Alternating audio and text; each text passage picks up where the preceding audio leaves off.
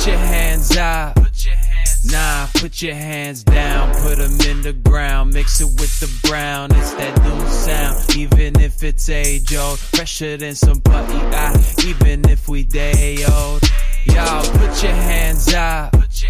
Nah, put your hands down, put them in the ground, mix it with the brown, it's that new sound. Even if it's age old, fresher than some putty eye, even if we day old. Oh.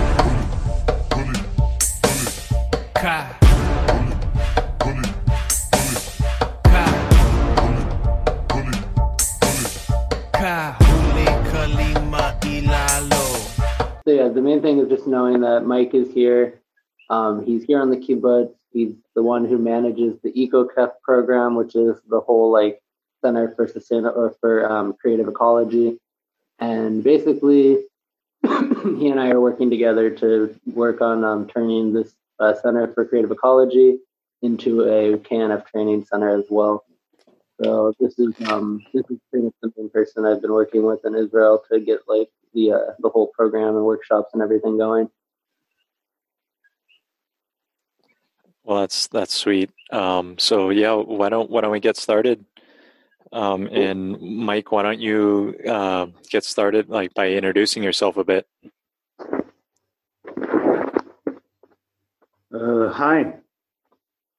So my name is Mike Kaplan. I'm the director of the Center for Creative Ecology uh, at Kibbutz Lotan in Israel.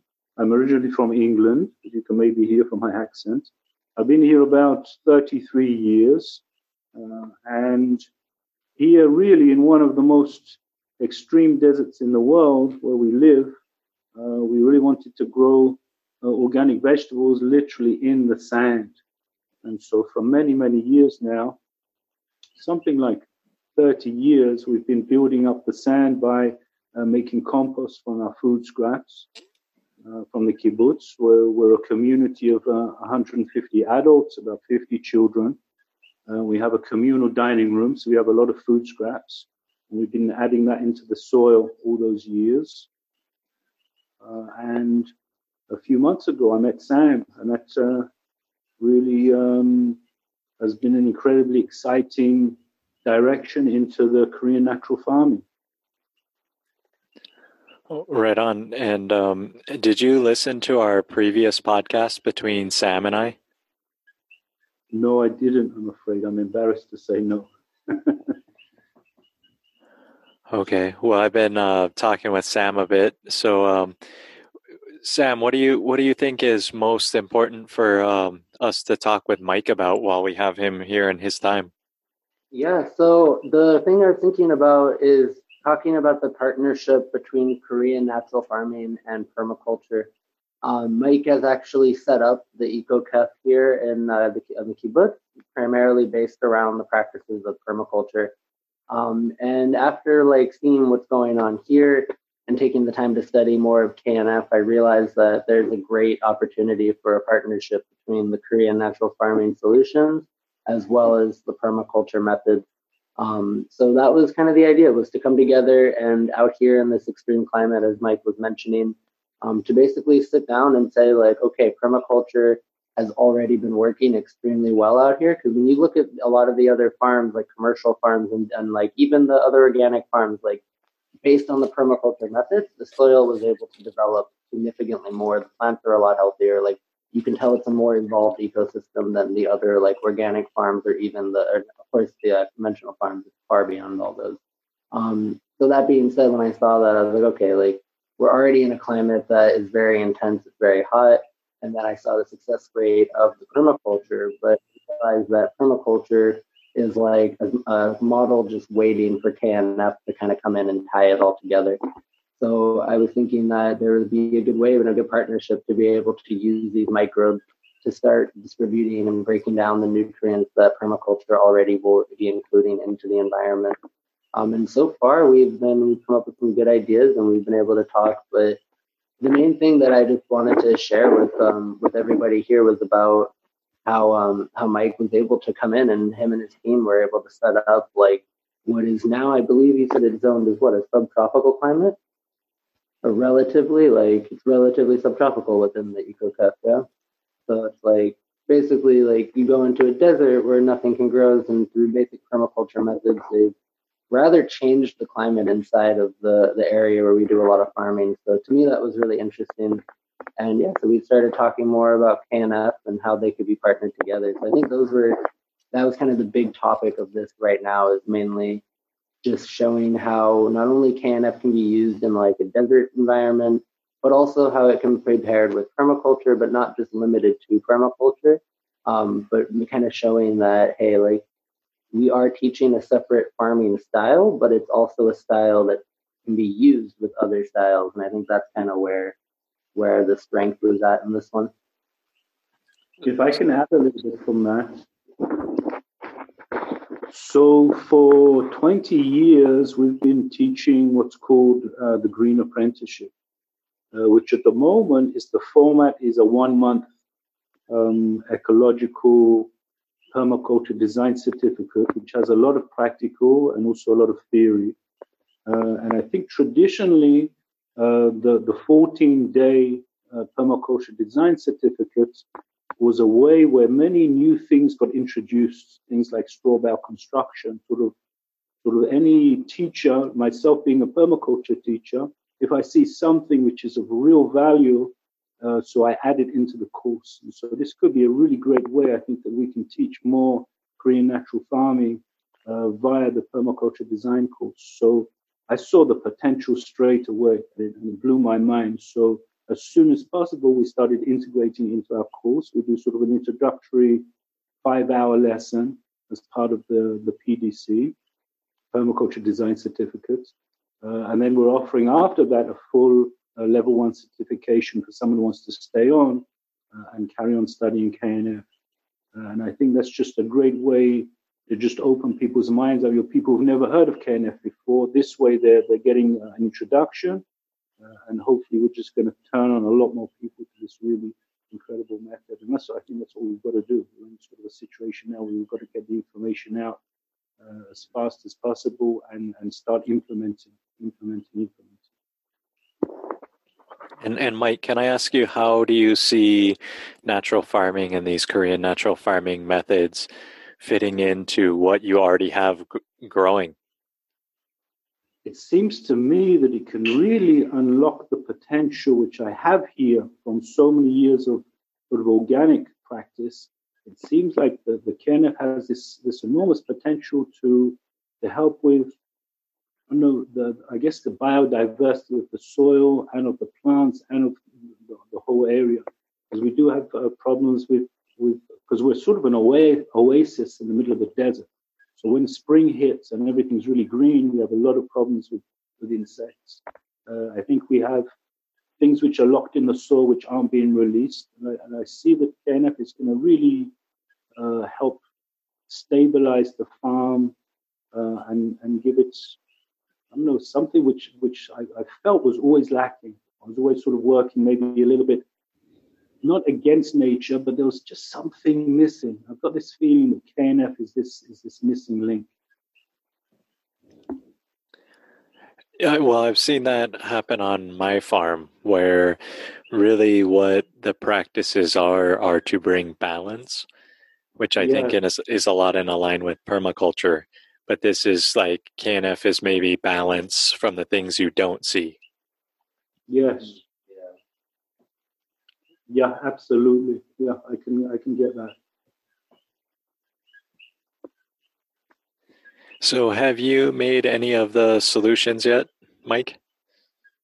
So as soon as Sam arrived, yeah, I sort of grabbed him, and then in any spare time I had, we started making all of this well as many of the solutions, which was easier for us. We've, we've got the we've got the Red Sea close to us. We started collecting seawater. We started um, straight away. Um, I started making wooden boxes for the IMO, and so we've got all sorts of areas where we're trying at IMO. Um, we now just finished our first batch of OHN because it's not easy to get some of the materials. So, uh, so some of that stuff I ordered from abroad to bring in. Um, yeah, WCP, WCA, we started making straight away. So um, now we're just, this is our sort of big season coming up now. Spring is just starting to hit. And so uh, I hope now we have enough of all the, the core solutions that we're really going to give it a good go. And have you been using any compost tea type of things previously? Yes, we have. We have. We do have uh, our worm farms. So we have do have uh, worm tea. We also do do uh, compost tea as well. We do also have uh, biogas as well. So we also use the biogas um, fertilizer which comes out the other end, uh, also as a natural fertilizer. Uh, so we have been using those sort of things, also for the roots and also spraying on the plants. And also in the past, we have also had times where we've worked with biodynamics as well. Uh, so, so, so, so straight away, I, I, saw the the connection between everything, uh, and, and you know this. Uh, KNF has. It seems like it has a little bit of everything, but it, it seems so simple and so easy, uh, and yeah, it sort of really filled in the gaps. I think for me. Right on. How how are you um how are you presently like fertilizing your your plantings? So uh, at the beginning of every season or, or, every new plant we're putting in, so we're adding the compost in, the ready compost. Uh, and then, as needed, we, we will do, we'll spray on fertilizer or fertilize the roots uh, for the longer crops, sort of the heavier feeders, uh, things which are going to take a longer time, tomatoes and things like that. Uh, but in general, min- minimal, not not too much. When when we're they're in the the, the, the plant nursery, so there we'll but normally on a weekly basis we'll, we'll fertilize uh, the plants until they get out into the field. But also, what's interesting with us is we have our problem with our brackish water. Our water comes from the aquifers underground, which have uh, has salt and minerals inside it. So actually, when we grow them from seed in the plant nursery, we're using drinking water, and then when they go outside into the field, uh, they're actually going onto the, the brackish water. Uh, they don't seem to have that much of a shock, but uh, it must be a bit of a difference for them. Although we've got a lot of organic material now in the soil, I imagine also help. And do you do you um like bubble that water at all, or make make tea, or it's it's kind of just like oxygenating it all, or it's just kind of this um, it's it's um sea seawater that's been des- desalinated, right? Um, well, it's very, very, know, it's prehistoric water which has been um, held in these aquifers, in these pockets. Uh, so, depending on the aquifer, there'll be different amounts of salt and minerals inside them. Uh, and the Israeli Water Company will sort of mix them together and try and get to different grades of, of uh, water which can be suitable for agriculture. So some of them will be uh, better than others. They will come through the lines. It depends uh, where you are in this area.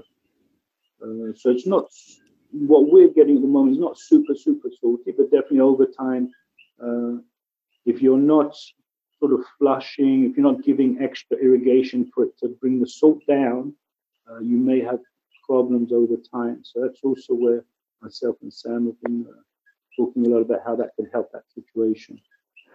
Well, are you are you able to get a tank like a large tank and then like like say uh, 10,000 gallons or something and then ferment in there and then run that into your injection lines that you're irrigating with? We, we have looked looked into that in the past. Um, we, we haven't done it. We do do 55 gallon drums with bubblers, with uh, aquarium pumps and things like that, but we haven't done anything of that scale yet. I'm, I'm trying to think how many that is in liters because we don't work in gallons. Well, that would be four thousand liters, or, or, excuse me, forty thousand liters. But but maybe maybe not that big. Maybe scale it down to a thousand gallons, so like four thousand yeah, liters. So that's like four cubic meters. Yeah, that's a big tank.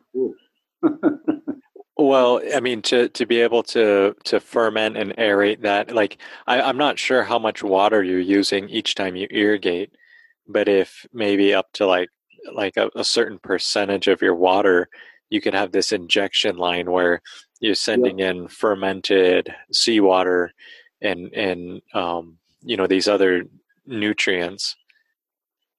That would definitely be the most efficient way to do it to go through the drip line. That's for sure. Uh, we just need to be very careful not to um, clog up the drippers, but I'm sure yeah, would have some sort of filtration system for sure. So um, yeah, definitely that would be the, the, most efficient way to go, maybe. Um, depending on how often we would need to give it to the plant. Yeah. Because I know on, on other farms they do sort of less. Sort of, yeah. What level? How how often are you presently irrigating? So we're we're irrigating uh, once, twice, three times a day. Sometimes we're, we're giving small pulses of water, so it keeps uh, moist, uh, and also so it doesn't run run through the soil. So uh, it's not a lot. Yeah, that's the beauty of the drip irrigation is it is that drip, drip, drip. So it's giving time for the plants to to soak it up, to take it as it needs it. Um, so, so we'll do it sort of in the morning, in midday, and in the afternoon. We normally do three small pulses, uh, something like 20 minutes, something like that. Uh, and we have different drippers. Well, we have internal drippers. Normally it's 1.2 liters an hour, something like that, for vegetables at least. For the trees, we're giving a lot more. So one 1.2 liters an hour per per veggie or per um, per your row? Uh, per veggie, depending if it's something like broccoli, tomatoes, something which uh, we normally have 30 centimeter spacing in between drippers. Uh, but if we're doing baby leaves, so there's going to be one dripper and there's going to be a lot of lot of plants around it, very very close together. So it depends. But everything is drip irrigation here. We, we don't really use the overhead sprinklers, also because of um, the evaporation, also because of the salt. Okay, and do you do you ever do any um, pest control? So as much as possible, we try and let nature do the work. Uh, we really try to spray the least amount as possible. On the very, very few occasions, we'll maybe use uh, neem from the neem tree, which we make a neem tea, or we'll buy a neem product which we can then spray.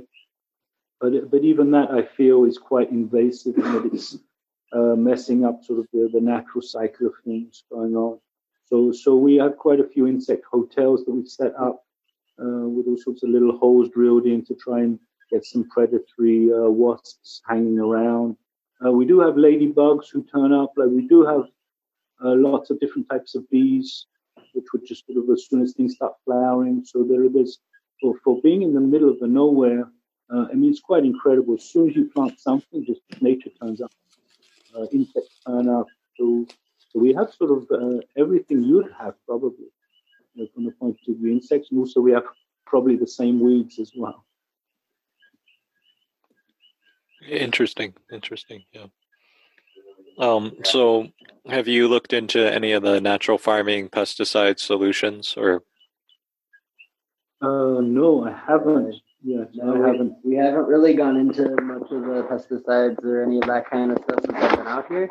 Um, primarily just because since the information's so new to everybody, I've been just focusing on the nine core solutions just to get like a a general understanding before we start jumping into some of the more side solutions and the like uh, the uh, other ones out there. Yeah, that, that totally makes sense. Yeah, I mean, I you know, I think I think the approach is, um, you know, going for plant health and soil immune system over, um, you know, spraying or trying to to attack the pests. Yeah, and I think like like Mike was saying too, we've been noticing like more and more like you plant something and bugs come. But then I also noticed that like the more IMO, the more FPJ and like the specific types of FPJ I was doing, like it was starting to change my soil, like to the point where I'm getting different weeds. Like in my garden, like I have weeds now that like I don't see all over the place around here, and I have like nettle that came up that supposedly doesn't even grow in the valley. So um, I've noticed that as we start changing the soil foundation and we start building our soil, it's like the bugs, the plants, like everything built upon it seems to change as well. So that's kind of been the the big focus. Yeah, it's like really focusing on that soil health and trying to build a system that you know as you get the bugs, like you just cause it to evolve more. You make sure you look at the weeds that you have and look at the different things you have and understanding like what those attract and what they repel. You know. Um, so that's kind of been like the the like the low key focus over here. But yeah, the lately though with this winter, it seems like towards the end of um like the end of January into February, it seems like there was kind of like a bloom of like bacteria as well as um, a lot of like more aggressive insects and pests. Um, and I was affected by it for about a week, and then I went out and I started putting out like this IMO4 that I brought with me. So it wasn't even like official IMO4 because it wasn't that local, but I was like, hey, it's all I got, the strongest thing I got. So I put it out and almost immediately the bugs started changing like in the area I put it. So, you know, it's definitely things like there's a process of like, do we want to change the, the foundation or do we want to attack the pest? But there's definitely options for sure, fortunately. And I think that's something we'll be getting into or some of the more uh, alternative KNF pest uh, repelling solution? Um, well, Mike, I know you got to kind of jump off here pretty soon, but um, do you do you have any um, do you have any questions for me? The the KNF insect repellents is really really interesting because, like I said, as the spring hits, we have a real sort of a dominant amount of the soft insects that turn up before the predators have time to kind of I know, be born and, and sort of start to take take hold. So that's really interesting. Uh, but I, I, totally agree with you. The idea of getting the foundation correct first. I think that's what we're slowly doing here. Um, specific questions. I think as our season starts to, our spring season starts, so I imagine we will have more questions. Uh, but for now, that's fantastic.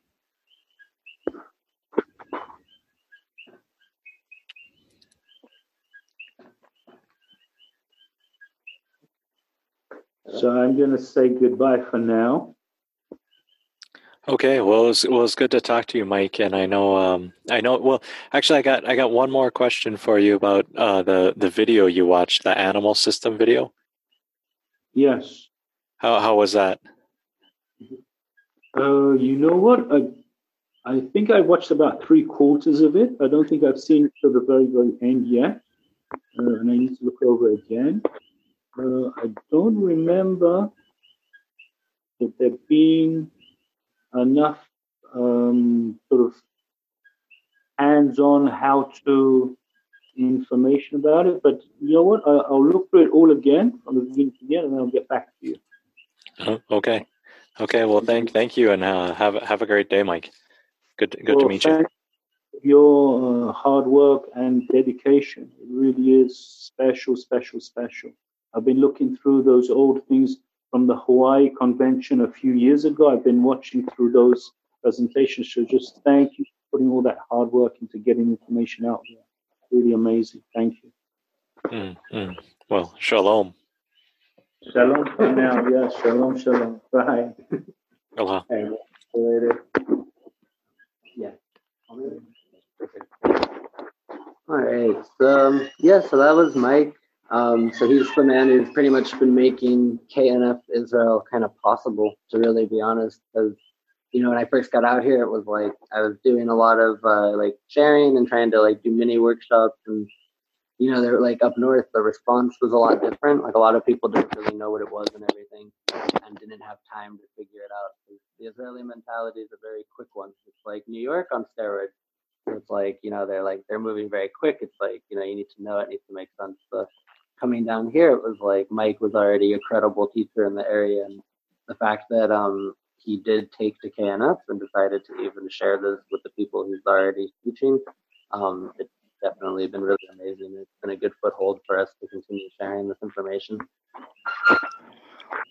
Oh, to- totally, totally. Well, thank thank you. And I mean, um, I guess you're uh, you're lucky to be there, landing, you know, at his his uh, uh, kibbutz, I guess you call it. yeah, yeah. Uh, he's one of the founding members, but it's like kibbutzim is just like a. It's kind of like the intentional communities in Hawaii, but just done way more efficiently, and it's legal on paper. but um, yeah.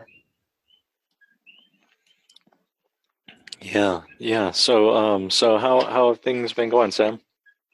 Yeah, they've been going pretty well. Um, it's actually nice. I'm I've actually left uh, the other place I was working at, and I'm doing more projects here where I live now.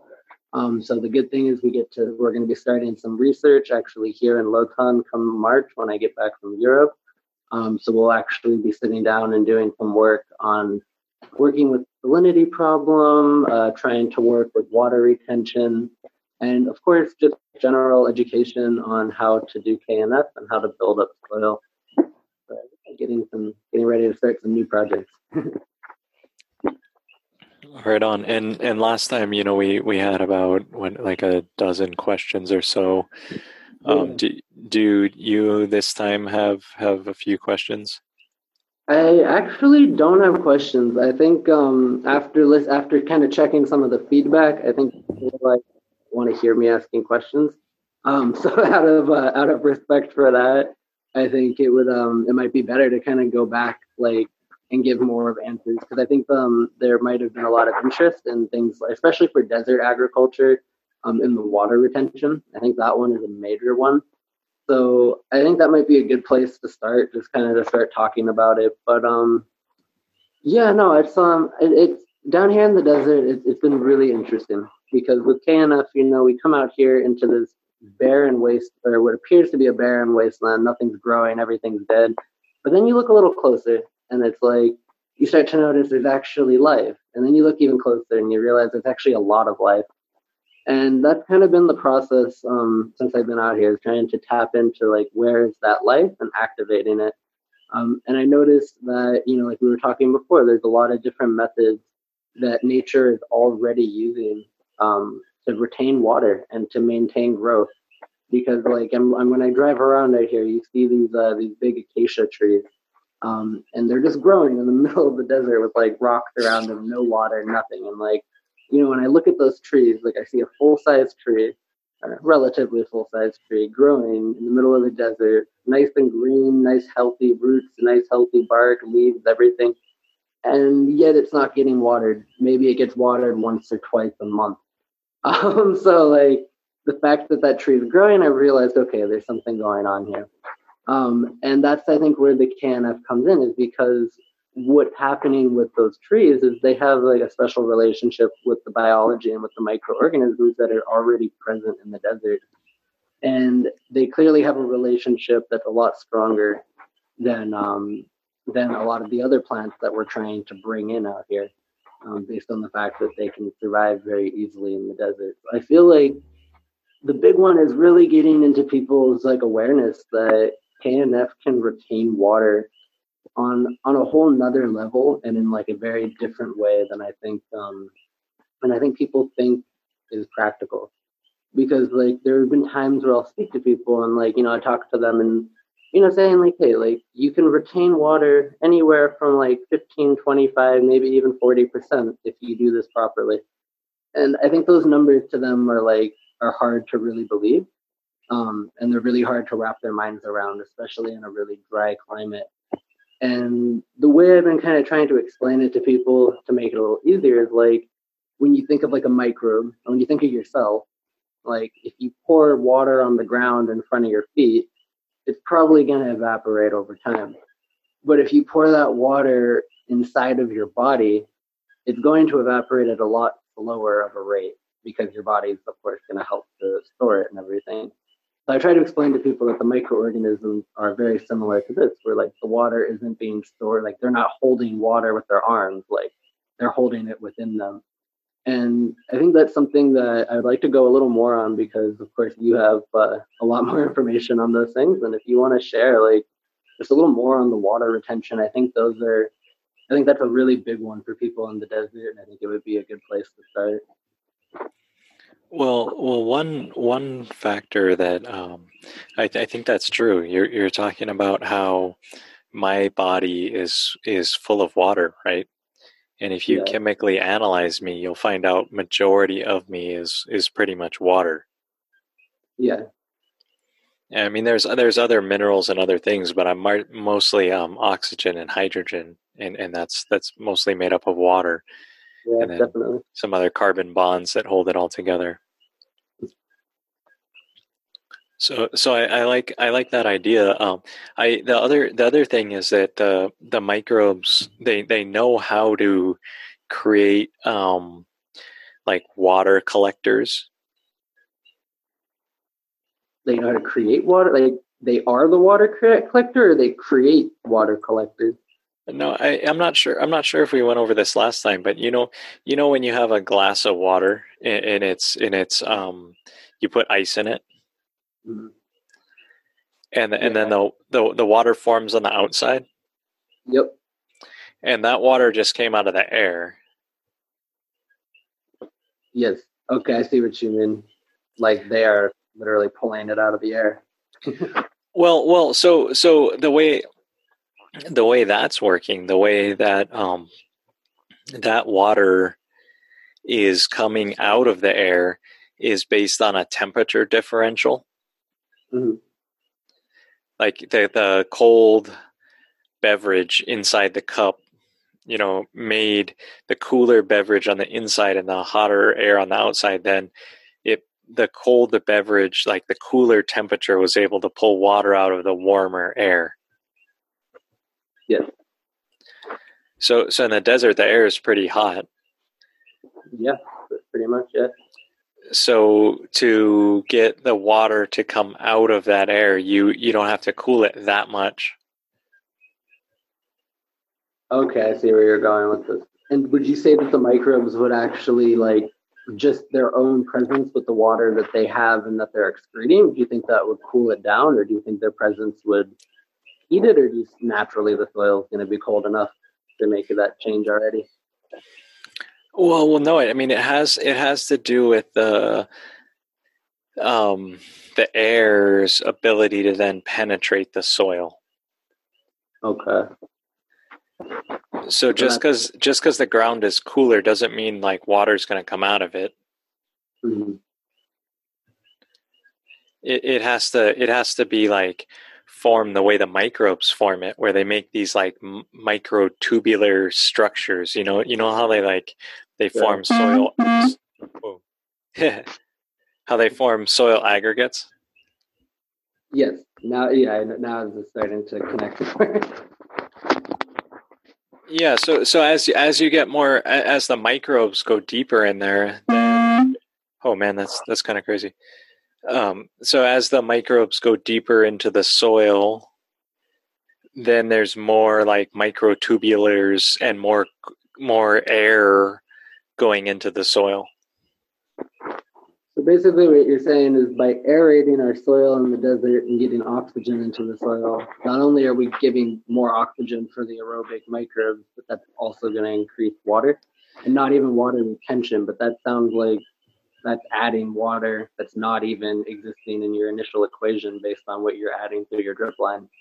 So if anything, like you're almost reversing evaporation, is what that sounds like.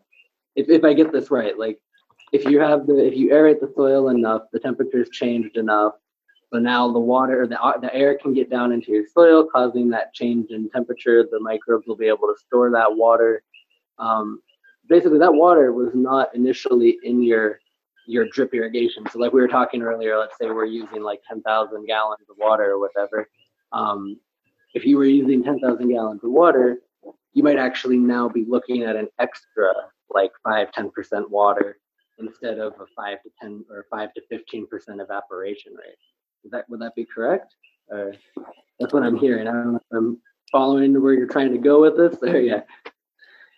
Yeah, yeah, yeah. No, I think. I mean, I think you're you're you're following where where I was going with the the idea that as the microbes like make a, a deeper soil like they they you know as as they you know if if that if the microbes are only like an inch thick there's not very much uh, air going into the soil. And it's in it i mean i'm just saying air. You, you were saying oxygen. But i'm i'm just saying air. Like there's all kinds of stuff in air like water vapor and all you know like yeah like mo- mostly nitrogen actually. I like like you know that's for the nitrogen fixing microbes.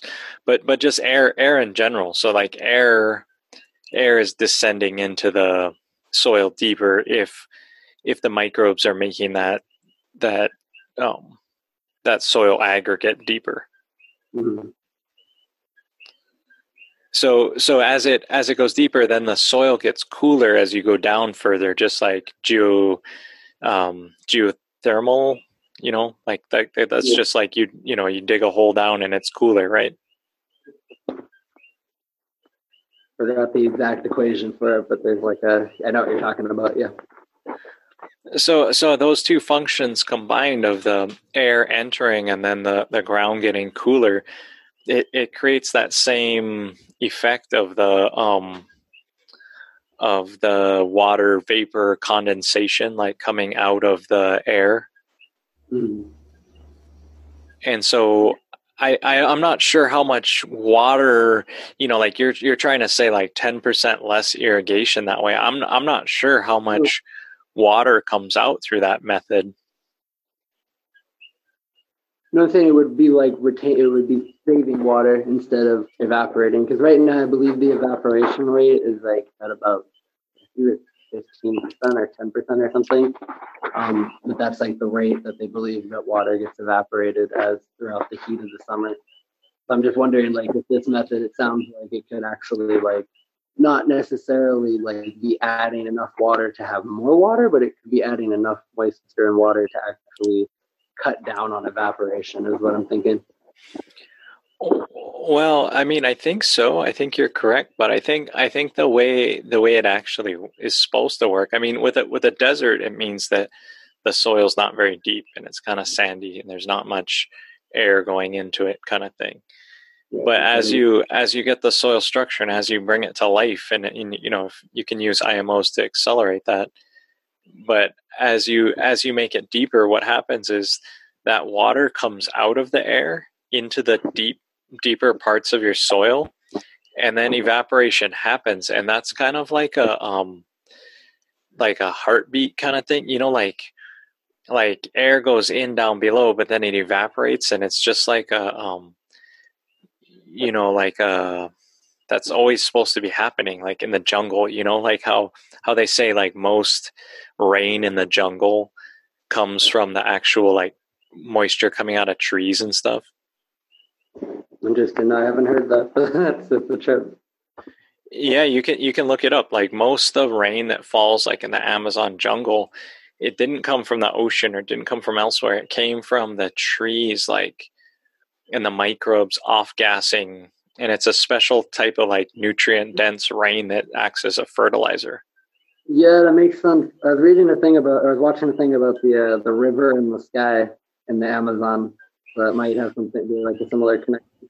But yeah, no, that that rainforest, like I feel like if if you could study like KNF there for a while, that would probably be the craziest place to work. But um, but anyway, sorry, yeah. So it's pulling like the water is coming from the local environment. If it doesn't evaporate back out, then that cuts off the cycle of rain. Um, the, the difference with here though a little bit is like all the farming we're doing out here is like incredibly unnatural. Like even even the natural farming and the organic farming, like we're still in an environment that hasn't naturally evolved to the point to grow what we're currently growing in. So it's like I'm not too sure if that heartbeat pattern is going to be more natural or if it's going to be a little off base because it wouldn't really be happening here if we weren't they're doing farming here to begin with. Well, yeah, I mean, I think I think because you're in an quote unquote artificial environment, you probably need to bring in more carbonaceous material like wood chips or leaves or you know ramial wood chips or whatever to to put that stuff down, and then to have then if you use KNF with the microbes, then it kind of simulates as if it was, uh, you know, wasn't a desert. Yeah, for sure. Oh, yeah, that'd be that'd be interesting to try. I mean, right now I've been using a lot of compost um, because that's just what I have a bunch of at the moment, and it's actually been working. It's um, it's kind of amazing watching the soil, like or watching the compost turn from compost to soil, and like seeing like the actual changes of it. But um, yeah, no, the, it's it's pretty amazing how fast this stuff works too. But no, I believe it. I think that's an interesting one though to try. Um, because yeah, we've been focusing a lot on like the aerating and everything, but it'll be interesting to put a little more focus onto it when I begin a lot of the research I'll be doing. But we did start adding rocks into the garden. Um, and yeah, so the rocks have been going really well. Actually, down in Sinai, they put in like a whole rock field um, that's going to be a garden. So it's about not huge, but you know, it's like maybe like 30 yards long by like 20 yards wide or so. It's like a decent section that they turned into the rock section, doing experimenting with that as well to retain water. But th- this method you're talking about now that sounds very interesting because for desert farmers, like if someone, if we can get this to the point where like it can actually be recorded numbers and we can figure out how much moisture is being added and everything, like in a place like the desert, like you know, every every drop of water counts. So like even if we find they're only saving like one and a half percent, two percent water, like that still adds up, especially when you're doing a commercial like date farm or something and you're pouring 1100 liters of water per plant per day, you know, like those things definitely add up.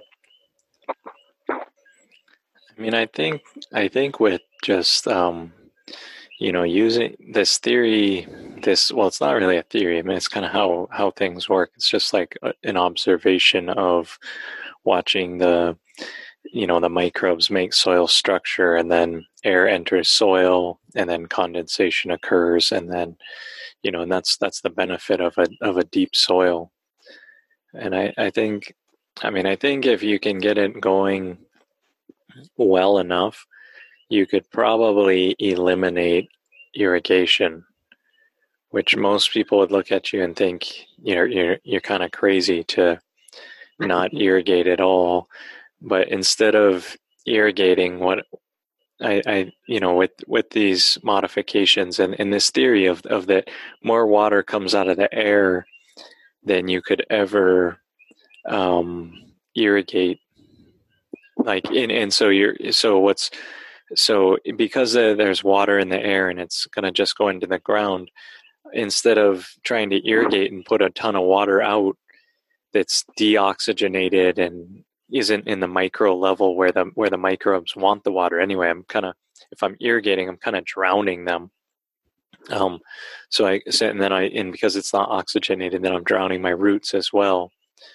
So ir- irrigation, I think, even even though it seems necessary in the desert, I think you'll I think what'll happen is is you'll see there's more air or more water, more water, fresh water in the air right above. And then the key is just to get the biology to go deep enough and to without without tilling because every time you till you collapse the whole biosphere but so just just applying microbes and just deep water you know deep watering them to get them to go down.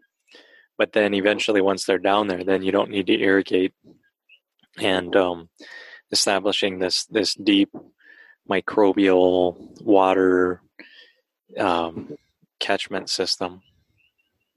I like the sound of that that is for sure. Yeah if, um i mean I definitely I, don't mind adding something to my plate that's going to make, make me sound crazy because being the only person who really knows this stuff in israel like every person i share knf with slightly looks at me like I'm crazy until they actually do the research on it. Um, so uh, why not add this one? Because honestly, like if we can, yeah, like a system like that, like it's like it's funny because we're talking about it so casually, but you know, people are spending like millions of dollars in this valley trying to figure out ways to save water. So it's kind of funny how like it might come down to something that's such basic science that could actually work. but uh, it'll be really interesting to give this a try because yeah, if we can get it down to like none to very very minimal irrigation, like that, that would change farming forever down here, and it would also help us solve a lot of long term problems that we're very rapidly facing with our increased salt intake into our soil. yeah, yeah. I mean, I, I, I see that. I what and what I'm what I'm suggesting is completely eliminating irrigation and in other than like other than irrigating to to establish microbes that the idea to irrigate to water plants is that the microorganisms can do it more effectively and this this then comes back to your initial idea of how we got here that you're full of moisture and so am I. And that that that amount of moisture is always the microbes are alive and then they die and they're right in their root zone. And that moisture is constantly being exchanged. So as you get you know not only are the microbes now pulling the moisture out of the air they're also now these little pouches of moisture in the soil Stuff that never, it's always so freaking amazing. I'm sorry, like I can't. I think the stuff just blows my mind thinking about it. Like you just, yeah, because when you're talking about this, I'm like visualizing these microorganisms like chilling in the root zone area, literally like how there's so many of them. Even they're tiny, like the amount of water that they can hold just around one plant because of how small they are, that actually really works to their advantage in this situation. Um, so yeah, it's uh wow, like you know, I'm gonna yeah, definitely am gonna be playing around more with this concept and seeing what we can do because right now the farmers out here, and I'm sure the Arava Desert is not the only one that could use a lot of help. Um, because like we meant, like you mentioned before, it's like this is a relatively artificial environment. Like you know, people living in in uh, the Arava, people living in you know Vegas and Arizona, and like all these desert climates that like could be easily inhabited, but like the way we're living in them is really what makes it, I feel like, artificial. Is like we're trying to live with the same like mindset and way of living no matter where we go without taking into account like the actual climate we're in. So here we are in the middle of a hot desert living in concrete houses. You know what I mean? So it's like it doesn't make sense. like, you know, it's just it's, it's silly. So it'll be interesting to work on things like this because I think we can start getting back to like how people who were probably living out here, you know, thousands of years ago, or a lot closer to what they were probably doing. It would be my guess because you know there were empires out here, and I highly doubt that they were um, they were running like forms of drip irrigation, polluting everything with salt. You know, like something tells me they they might have been on to something like this as well. Um, but yeah, it'll be interesting to try because it gives us an ability to farm a little more naturally out here and be more like the acacia tree and less like the date palm, I guess you could say. Well, yeah, I mean both both the, the acacia is a deep rooted tree, so it brings moisture up from the depths, which then can feed the whole biosphere up top, and all those little microbes that are bags of water are then being, um, you know, um, replenished by the acacia so that's that's a cool, uh, you know, interplanting with that and using using instead of trying to put a well into the ground, just using a tree to to dig a taproot down and bring oh. moisture up to the microorganism reservoir. I love it. Again, so so simple. Seems like it would be the first obvious answer, yet so brilliant because it's not. You know, it's, it's funny. Like, yeah, of course, go with the tree that's doing what you need it to do. Makes a lot of sense. Um, yeah, I'm, I'm definitely going to start actually playing with that as well because now we're, we're talking about we have one tree going down into the depths, like closer to the moisture down there, pulling it up. And then we have all these microbes with like pulling um, any moisture they possibly can out of the air that comes into the soil. And now, like in that middle ground, which I guess would be like relatively the root zone area, depending on the trees were growing, um, you would roughly get this area that would be like not like a little reservoir, but that would start to become like a very large reservoir over time. And especially if the surface of your reservoir, like the topsoil in your area, is like biologically adept, then that'll definitely help to keep that reservoir down in your soil and not get pulled out to the surface. Um, so no, this is this is some pretty good stuff. I mean, like great stuff actually. Then I feel like every time we have these podcasts, like I get off the phone like ready to go and like do like hardcore natural farming, you know. but um, yeah, I think we'll yeah do some playing around with that. Yeah, for water retention, like I think we just came like I mean between those two ideas of like one using the different trees to pull the moisture up, and two using the uh, the microbes to start pulling the moisture not out of or out of the air and like into the soil. Um, and I guess three with the rock. So using those three, I think are really good places to start with for um for anybody who's at least listening right now who's in a desert and who's interested in water retention, which I think is everybody in a desert. So, yeah. Well, I mean, then then the the last, well, not the last thing to that, but but another another pretty vital component of it is to add enough um, biochar. Um, so just large chunks of burned wood, um, you know, like maybe the size of your thumb, a chunk of wood. That if you can mix those aggregates in, that the the char acts as a reservoir, and um, it's it's you know it's better if you can put it in a compost pile first and kind of compost it a bit. But when you put that char into the desert, it, it acts as like another water tank. Like the the amount of surface area on on a piece of biochar, if you if you unfolded like a grain of biochar, like a like a a centimeter size of biochar cube of biochar, it would fill up like a football field. Yeah, yeah. Yeah, it's crazy. And so what what that does is that that acts as a reservoir. All those tiny little spots they cling like they they cling to water or they they're able to hold water. Mm. And so so because because if you have a lot of sand and then you don't have that much organic matter because because organic it's it's hard to come by but a little bit of charcoal in there is like like one ton of biochar is worth like a hundred tons of charcoal or, or, or, of of compost. Excuse me. So it's oh, like a, a, a, hundred to one in terms of its yeah. Efficiency for for what for water retention in desert soils. Interesting. When you say like biochar, do you mean like biochar, like sealed airtight container for heating, or like just firewood? Fire would work if it's not like completely turned to ash.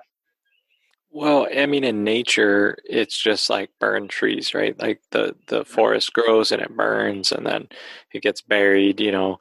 And so it's there's no retort there. There's no special thing. It's just that's how it's being manufactured in like a forest, for instance.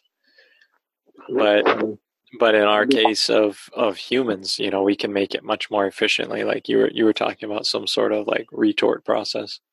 Yeah, yeah, I mean, I mean, but if doing just firewood would work, then that'll be a lot easier for covering a large, a large field at least, because I don't have like a commercial biochar uh, kiln to to make a to make a, the amount of char, the retort and everything. That would take like that would take a while. so that's why I was just curious. So if I can use just normal, uh, like just make a heat fire and just start pulling logs out of that, like that'll be a lot easier to cover more space.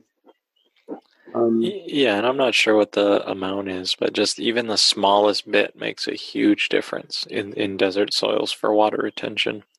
The, the, the other the other reason for it is that um, it exerts like a really positive charge.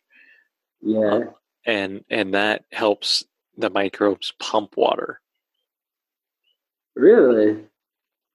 So without without a charge differential, without like any they they they they may have water but they can't move it. And, and like why why why is that? I'm just curious like how this is working because like a charged particle that's more like um like electromagnetic movement opposed to like physical like push movement. No but there's a thing called electrical conductivity in the soil. You ever you ever heard of that? Yeah, I did have actually. I think that's a big part of uh, how the microbes share information.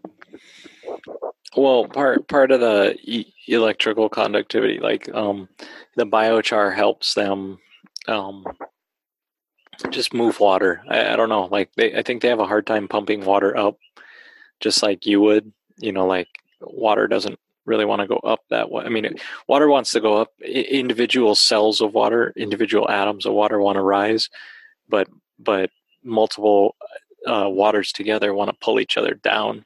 That just the way they they work. So water water will pull itself down, and then having the biochar enables them to pump that water back up in a liquid form.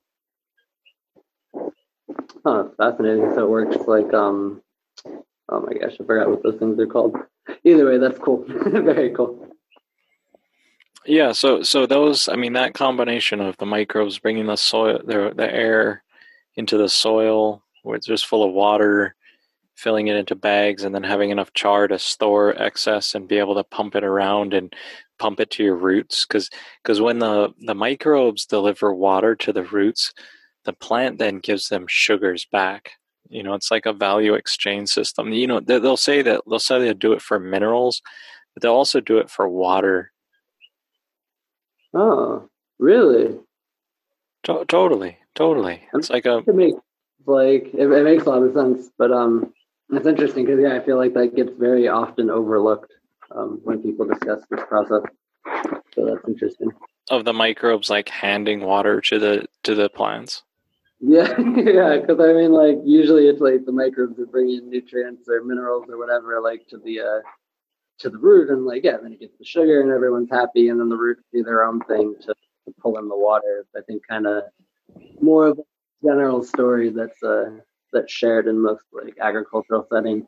So it's interesting to to hear about the the more like settled part of the microbe. They're also bringing water, which of course makes perfect sense. If anything, like I wouldn't be surprised if they use that water as a carrier for some of these other nutrients and minerals.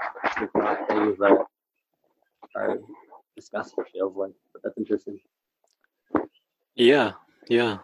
And then, um, and then you said you're using rocks now. Yeah, th- that was that. That was in our previous episode, right? I, I was talking about rocks. Yeah, yeah, it was from the last one.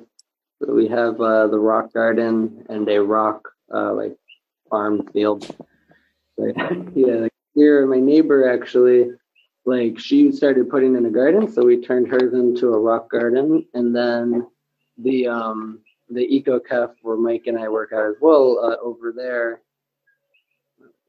Or actually, excuse me, no, EcoKef. I'm sorry, I was spacing out. Um, over in Habiba at the regenerative agriculture farm down in Sinai or Egypt, Virginia in Egypt.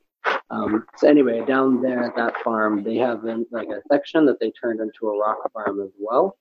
Um, so we have two places doing tests using the rock.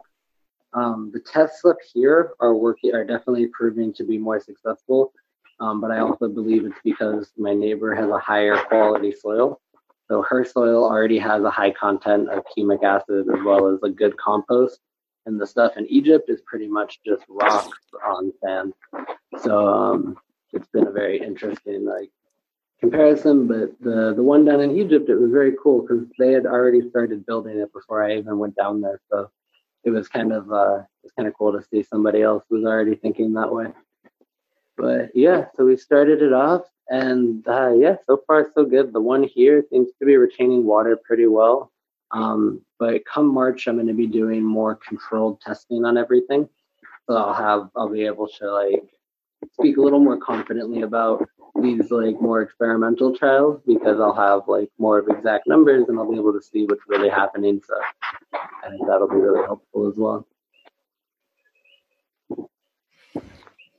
Heard on. Yeah, the the rocks. The the concept is that the rocks sitting there every time you flip the rocks over, they're moist. Yeah. Yeah. And we have these rocks here. They're called uh, people call them like firestones. I don't know exactly what what they're made out of, but they're a type of rock that if you get a couple of them together and you smash them, you can get sparks and they start to produce um, fire, of course. So basically, they're those rocks. They have a really really smooth surface, and I've noticed they retain water better than all the other rocks out here. Like I have one that I actually just keep in my room, and it's like sitting next to my plants. And this thing literally, like now that it's covered in the microbes that I've been spraying on my plants, like this is crazy. Like this this rock will just never dry. Like it's just always covered with moisture, and it's been like that now for like two weeks. and I don't. It's like all the rocks around it are bone dry, but this one rock like will not dry. So I'm like, okay, I think that's the kind of rock I'm going to try to get as much as I can. But yeah, it worked really well. It's kind of funny they call it a fire rock, but then it's like actually has water in it. Well, that's it for our free episode. So join us at www.microbialsecret.org for the full episode and join the Microbial Secret Society. So uh, may the beneficial microbes be with you. Aloha.